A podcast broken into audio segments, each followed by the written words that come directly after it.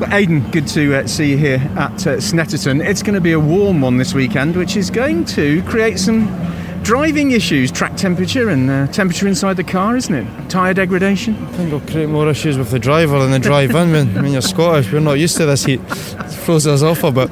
But nah, it's nice. It's, it's, it's good for us. Infiniti manages tyres well. Uh, obviously, rear wheel drive does in general, but the Infiniti does seem to manage tyres very well. So, yeah, bring on the sun.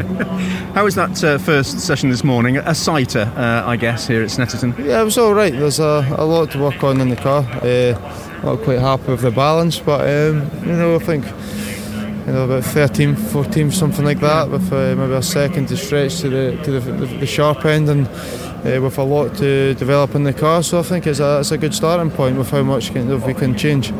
We're, we're only uh, second meeting in. Uh, you had a, a, reasonable Thruxton in terms of learning uh, some more about the car. You seem to be settling into the car now and, and getting some consistency. Yeah, I mean, last year Thruxton, I think we were 16th and 18th, and you know we had a pure qualifying. We were onto the slicks late, but came from about 20th to the top 10 uh, another top 10 finish and we're running in fourth until we had a mechanical failure uh, and had to drop out of the race from fourth so yeah we're a, we're a lot closer to the front and that's a pure track for us so it's uh, it's nice to have that confidence and the, the, the consistency as well knowing that you can show up and kind of battle I guess the important thing as well is that you know where you can find that extra tenth or two. Yeah, yeah. I mean, I was it's just having never done rear wheel drive. It's quite it was a difficult transition, uh, and if it's not difficult enough, you chuck the Sutton as in as your teammate, and he's, uh, you're going to have time to find regardless if you bloody know rear wheel drive or not. So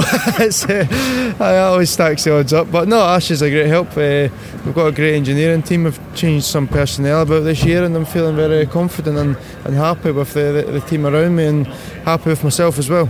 I was going to say you, you do seem to get on really well with Ash. You're, you're good friends as well. Does that extend to you know how much information you, you share as part of the team? Yeah, definitely. I mean, um, there's more one side, more one way than the other way. But you know, there's times when I've got bits right, and there's times where I can do things better. And you know, there's def- kind of go out of the way to, to share knowledge and uh, nine times out of ten that's just up for me. so, but it works both ways, and it's uh, from that we can kind of speed up learning processes, trying slightly different things. I mean, today we've got slight different setups in the car, but come qualifying, I'm sure we'll have the same. So uh, you can cover a little bit more ground because there's that working and uh, off-track relationship as well.